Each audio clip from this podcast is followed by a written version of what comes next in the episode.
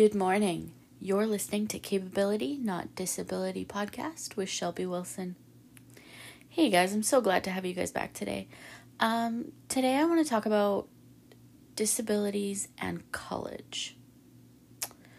Um, personally, we're going to talk about my own personal experience today.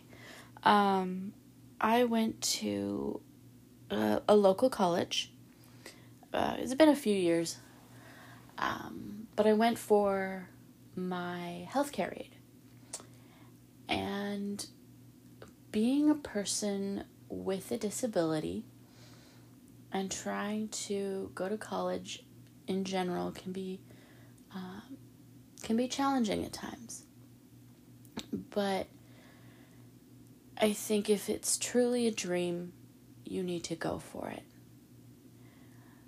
So let's go back a few years I really enjoyed helping people.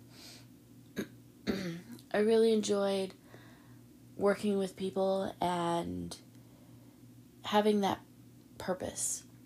Um, seeing the smiles on their faces when they were happy, when they felt better, when they knew that someone was taking care of them. Um, that always made me feel really good. So I knew that my purpose was to to help people. I I decided that I was going to go take my healthcare aide. And I thought, you know what, it's not that long of a course and and, and I'm really going to enjoy the work and so I went to my local college and I I enrolled in the program and I was very excited and and when I got there everyone was very welcoming. And I thought, yes, this is exactly where I want to be. This is what I want to do. And I went through the first month. Everything was fine. Um, I did obviously struggle a little bit, but at the same time, I enjoyed what I was doing and I was really happy to be there. So I kept going until it was about three months in.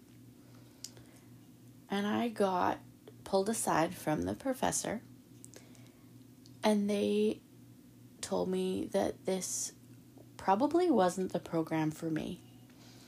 That I couldn't do this program, that I would struggle way too much, and that I should probably pick a different career.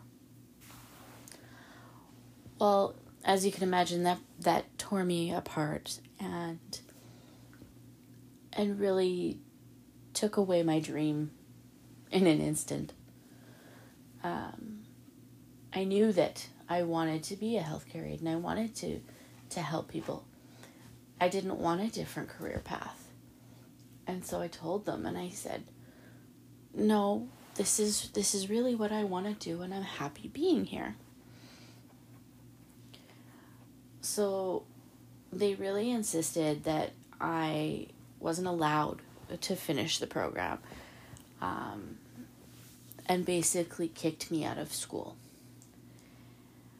I didn't agree, so I did everything I could to go against that. I wrote letters. I had friends write letters, um, sending that, sending in their letters and um, basically appealing the decision of the school to remove me from the program. Unfortunately, that didn't happen. So, what I did was I went to a different college and I got my healthcare aide. And I did it in half the time.